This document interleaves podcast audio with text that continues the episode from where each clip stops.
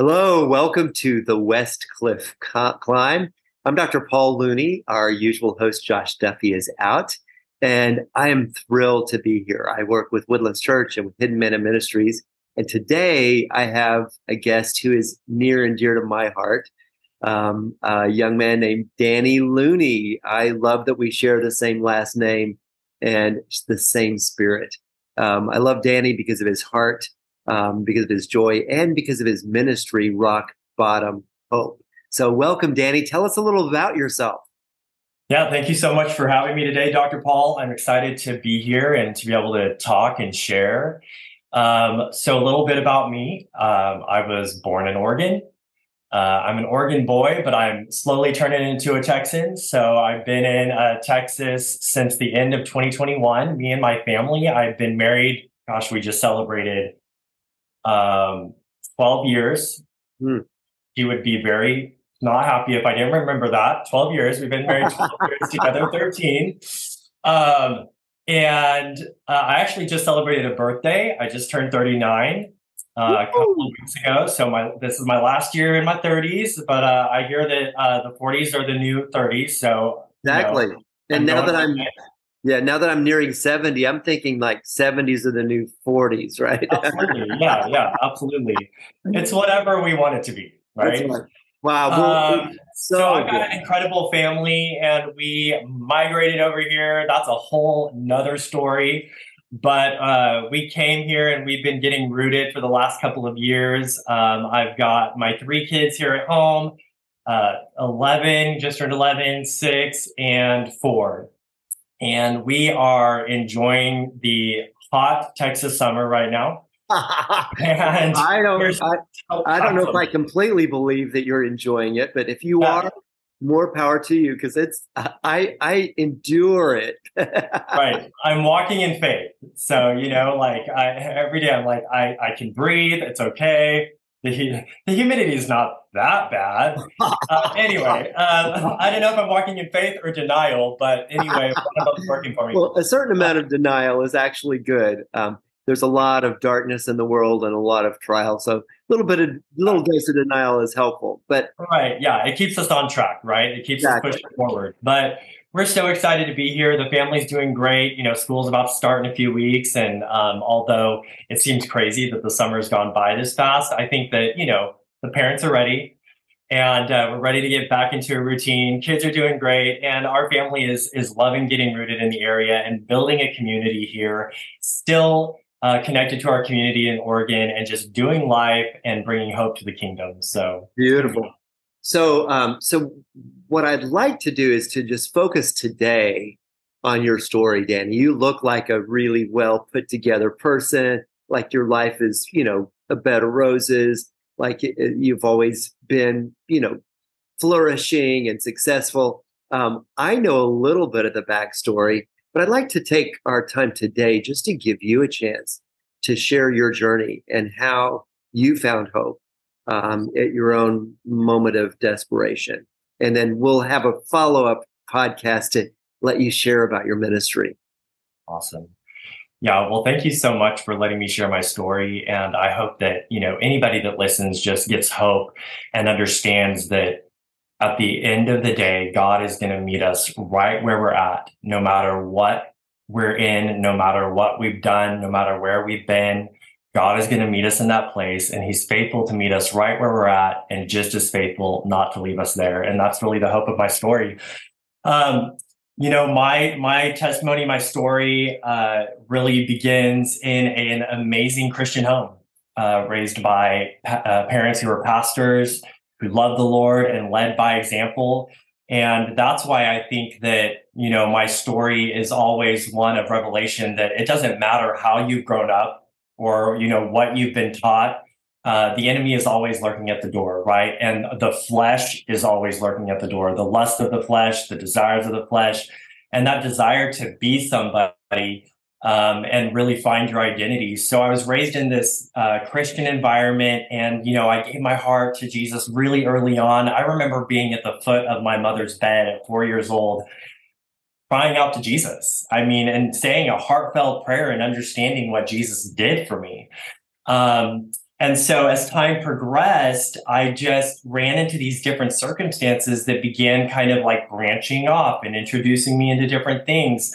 Um, I remember being uh, eight years old and going and visiting my brother and my cousins, and you know they would smoke cigarettes. So uh, I would sneak around and smoke cigarettes. I thought that was cool, right? I'm looking at the cool kids, and I, I'm thinking, okay, that looks cool. They do it. I should try it out. It was totally something that I did that was my little secret thing. And you know, as soon as you start getting into a place, no matter how old you are, that something becomes your little secret that begins a major foothold for the enemy to start kind of these little deceptions in your life about who you are and what you're doing.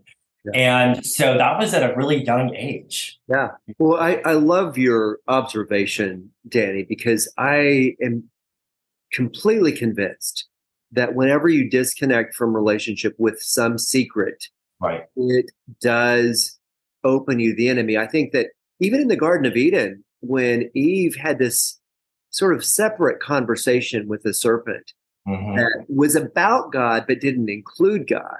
Right. Um, that really opened the door for all kinds of mischief. And and you know, I think human nature, of course, especially if we want to be a good little boy or a good little girl, right. when when we do something or something happens to us that doesn't fit that mold, it's very right. tempting to hide it away and it, it provides that, as you said, a stronghold. It provides a place within us where we feel we cannot be our authentic self right. with the people that love us, and so it, it, it again, it disconnects us from that that deep connection of being seen and known, because there's this little part of us that says, "Oh, well, I'm I'm not going to share that." Right. Right. And I think that it, you know, along with that, as parents, it just reminds me when I look at you know, the things that I was hiding at such a young age, the importance of intentional conversation with our kids and actually thinking ahead and and and form formulating those questions and those conversations in a way that draws them out into a place of trust where they know that you can talk about anything. Because dr paul i was uh, gosh 10 years old maybe nine years old in jackson mississippi when i was just hanging out. We lived next to this big giant kind of forested area and I found a porn magazine. Wow. Nine years old. Nine. Nine years old. And, you know, again, this is just like these little footholds and these little secret things. And I started, you know, um, looking at that and finding pleasure from that and, you know, experimenting from that um, at that young of an age and didn't tell anybody. I mean, I didn't even tell my parents about this until I had gotten, you know, I was full grown adult. I mean, like 10 years ago. Yeah. Um, and it was this thing that was hidden and, and it's just these little areas that get in our life that begin warping and, and transforming the brain we're not sharing it with anybody nobody's pulling us into conversation nobody's you know nobody's thinking that anything's going on right but right. Me, it's like this stuff that i'm pushing down and suppressing, but at the same time experimenting with and and feeling pleasure from, right? So. I've got these, I've you know, a lot of people say, well, you know, these don't seem like that big of a deal, but these are the steps and the ways in which I got to where I got later on, right? Because I was I began just sensitizing, hiding, and I had this secret thing. It was a double life, it was a different identity, even at that young of an age. Um, and so as time progressed, I was homeschooled um, during, gosh, from nine years old to 13 years old. And then at 14, put into a huge public school. Wow. And I didn't know. I mean, you know, when I was homeschooled, I don't know if it was just the way or the area, the environment, but I didn't have all these amazing co ops and opportunities to connect with people. When I was homeschooled, it was like you and your parent eight hours a day. That was it. I mean, that was my experience. Yeah. And so I always say that I was 14 years old and I could carry on a conversation with a 60 year old, but I didn't know how to have a conversation with another 14 year old. And, you, you, know, when you go into a public school with no idea how to communicate, it wow. can be brutal. It can be real brutal. Ooh. And my experience was that I just began to gravitate towards the crowd that accepted me first. And unfortunately, during this time, It was uh, the the party crowd, the drug scene, uh, you know, a lot of alcohol. And at the age of 14, I went to my first high school party and I at this first high school party, we were at a, a, house with people much older than us. It was a, it was adults in their you know late twenties um, to late thirties throwing this party with all these teens coming in. I didn't know what was happening, but Dr. Paul, before I knew it, I tried my first hard drug, and the next morning I woke up naked in a bed with ten strangers.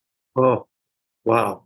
And oh, sorry, it's just you know when you when you think about innocence and what happened to you with with your cousins, people you trust, introducing you to cigarettes, the enemy, you know, planting that porn magazine in the woods, and then right. and then at fourteen, is that how old you were? At, yeah, at fourteen, completely naive about uh, so many things, drugs and sexuality, to be so horrifically introduced to that world. It just it, it's pretty heartbreaking, and it makes you really hate evil because evil is so uh, disrespectful of innocence. Right. And I realized looking back, you know, in, in my teen years and even in, even in, you know, the first parts of my sobriety later on, I didn't realize that, you know, that first time, that first party, when I woke up that next day naked in a bed after I had like basically been drugged because I I'd never done any of these drugs. I had adults handing me these things, and I just thought, oh well, I, just want to feel good. I want to I want to fit in. I want to you know I want to find my identity. I want to find myself. But ultimately, I mean, I was raped. Like I was used. Yeah. I was you know I was manipulated. And that began a cycle. I mean, I was barely 15 when I moved out of my parents' house and they moved to a different state. And that's a whole nother issue. But I ended up staying in that, that crack house. And for from the ages of 15 to 18, I mean, I was in order to get the drugs, in order to feel good, in order to feel accepted, abused physically, mentally, uh, sexually, almost daily in fact, the owner of that home is actually in federal prison for the rest of his life for um, molesting his nephew's cousin and videoing it. He was part of a huge um, child porn ring. I mean, it was crazy. So he's in prison for the rest of his life now. I found out years later. But I mean, it was horrendous yeah. what we were experiencing.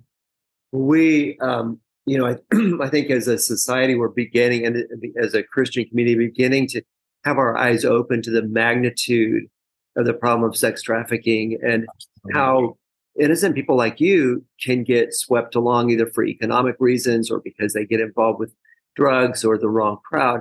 Um, it's it's horrifying, and the enemy um, is having a heyday with um, with our culture because we have taken God so far out of of everything. But I, you know, I just I think as a parent and as a grandparent now, it strikes fear to my heart, but also, um, as you said, it, it gives me uh, a great desire to be intentional and observant and vigilant about what my kids and grandkids are exposed to. Um, so what what happened then? How did you finally get out of that horror yeah, it was um, at the age of 18 that there was a major physical altercation. And I ended up, you know, saying, okay, I'm going to try to get my life back on track.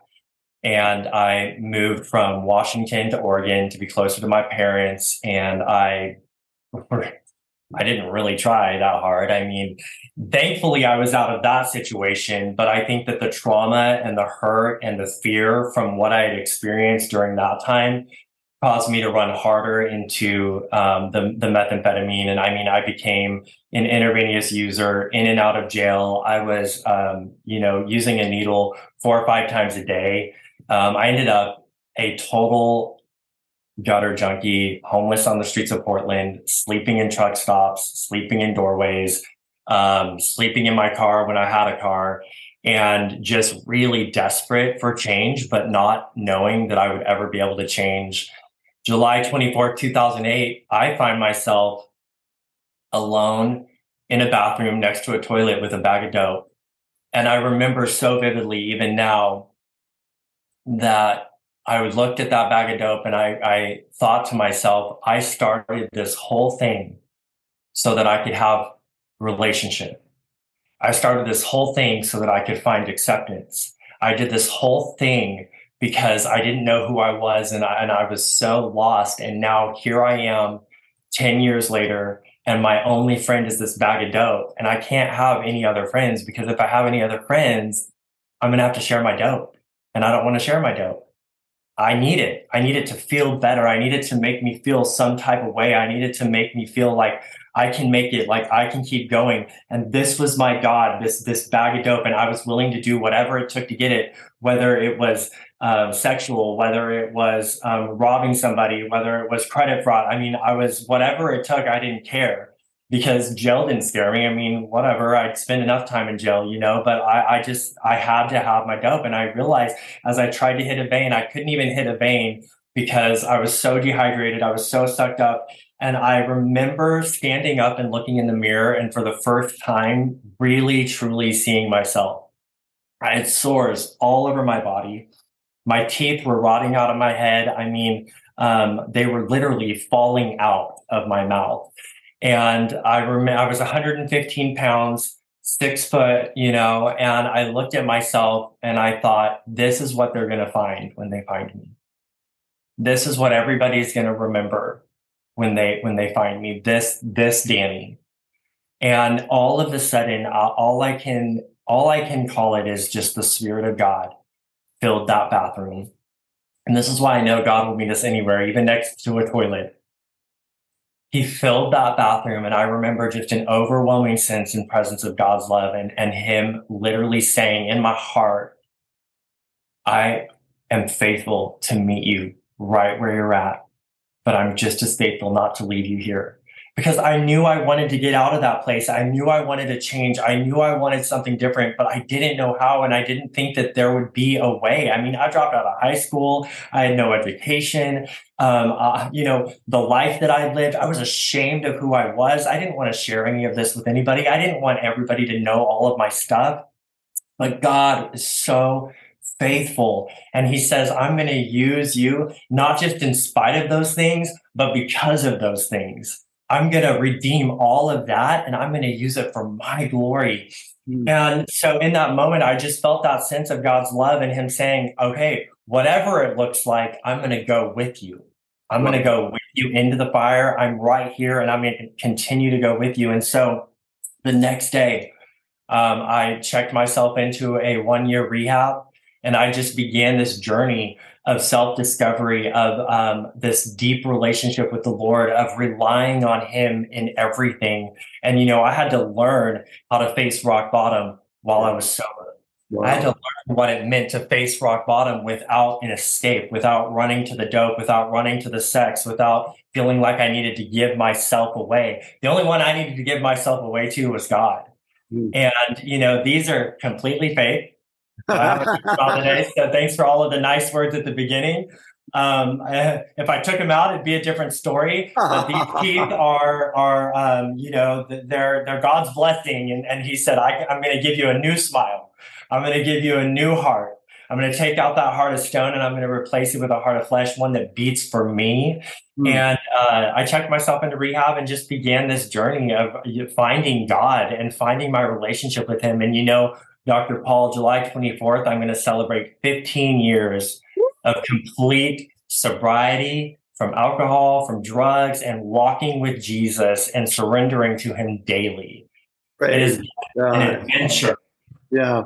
Well, I'm I'm so so delighted. I you know I know one of the other men that went through the program with you. He's the son of some dear friends of mine. But but you know what I love about what you're sharing, Danny, is that I think it, it highlights the fact that when we talk about rock bottom, sometimes we just talk about that moment in the in the bathroom where where you realize what a broken mess you are. But what you're saying is, if I understand correctly, is that that you find it's in sobriety that you actually find your bottom, you actually find uh, yourself. And I I love the story of the prodigal son who when no one would give him anything, he came to himself.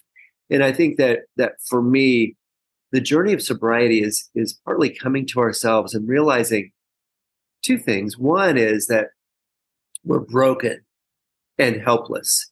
Um, the 12 steps begin with that admission of powerlessness.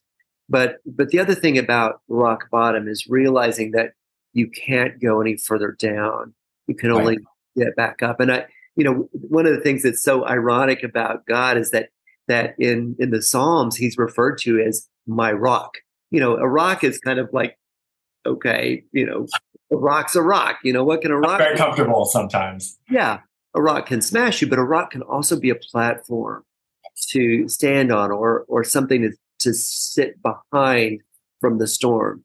And I I love the name of your ministry, and I love your message of finding finding yourself, finding your rock bottom, who you are at your core, and who God is um, in that in that place where you can't turn to something to medicate you in that rock bottom place. So, what a beautiful story of redemption. Um, is there anything else you want to share with our listeners about the journey and about um, what you might say to someone who's struggling or a parent who has a child who's caught up in this web of deception and abuse and drug abuse and being abused? Yeah. Absolutely. I think that my biggest encouragement is to never lose hope. Never lose hope and always continue putting your hope in the Lord and, and surrendering it to Him. And for those that don't, may not know the Lord um, or may not know who Jesus is, talk to me about it. Talk to Dr. Paul about it. We, you know, we can share our stories of hope and redemption and restoration and, and really understand that, you know, I was at a place where, uh, I I'd broken all my bridges. You know, the one man that I thought really believed in me, which was this um, Assemblies of God pastor of a small church, and he was a young pastor, and so he's like he didn't know any better but just to believe in the power of God and healing me and and and he would meet with me but you know what's so interesting about it is that years later I speak to a class he's a professor and I I speak to his class uh, twice a year and one one one year I was sharing that you know yeah Pastor Zach never gave up on me. And he after after everything after I spoke he said Danny hey can you stay on? He said hey I just want to apologize to you because I want to let you know something. I did give up on you. Oh. I said what? And he goes the last time that we met I saw demons in your eyes and I said Lord there's no hope oh. There's no hope for this for this guy. Wow and it was such a like realization that wow i mean you know even this person that all these years i thought thought that i would make it had lost hope and was i mean that's how low i had gone. And so for the parents or the loved ones the grandparents um, the, the, the the siblings the the children of of people struggling in addiction or, or caught up in sex trafficking or whatever it looks like i want to just let you know today that there is hope and don't give up on you know having those relationships. And yes sure do they need boundaries? Absolutely. Do you have to approach them um, with care? 100% um, but don't give up hope that god is still working and that he's still moving and that he's wanting to do something in their lives. And you know i'm getting ready to speak um, the end of august at overdose awareness day. Um, it's a it's really big deal in montgomery county. And uh, you know for the parents that have lost or the, or the loved ones that have lost someone to overdose or lost someone to those circumstances, I want to let you know that even after the loss, their life can bring hope to someone else, that their lives, they didn't die in vain, but their story lives on. And we need to be using those stories and sharing those stories to bring awareness and to bring hope and to help others around us. Um, I just had, I just had um, a few weeks ago, um, somebody relapse, and after the relapse, they ended up taking their life. And um, you know, my my heart and my hope in his story is that it will help somebody else who is in that place right now, who is struggling, who is hurting, who is broken. And so that is my biggest thing, especially through Rock Bottom Hope. Do not lose hope. And remember, hope will find you where you least expect it, even at rock bottom. Love it. Thank you so much, Danny you know, I remember I'm remembering the words of Paul in Romans when he talks about Abraham, who against all hope mm-hmm. in hope, believed. Yes. And that he faced the fact that his body was as good as dead, but he trusted God. And I think, like the pro- father, the prodigal son, we have to grieve. The, the father says, This is my son who was lost and is found. He was dead, Right. he was alive again. When Abraham put his son on the altar, he knew that God could bring life from the dead. So just thank you so much for your story, for your message of hope, um, for those who are struggling, and for family members of those who struggle with the kinds of things that that swept you in that current. Um, thank you so much. I'd love to um, to pray for you and for our listeners, and um, I look forward to part two. I want to hear um, more about what God is doing through Rock Bottom Hope. Let's pray. God, thank you so much for my brother Danny. Um, it grieves me to hear what he has endured um, because the enemy who comes to steal, kill, and destroy got such a foothold in his life. But God, thank you that that four year old was at the foot of his mom's bed calling out to you and that you never lost sight of him. That in that in that bathroom, you were there. Your spirit filled the place and gave him a recognition of where he was and where he could be. So, God, thank you for that. God, thank you that you are our hope, that you are our redemption, and that through Jesus we have life with you. Thank you for my brother. Bless him and his family. Bless our listeners as they take in the, this message of hope. And we ask it in Jesus' name. Amen. Amen. Thanks again, Danny. Any last words? Um, just go out and spread hope. You know, Awesome. hope for Jesus. Perfect. Great. Bye bye. Bye.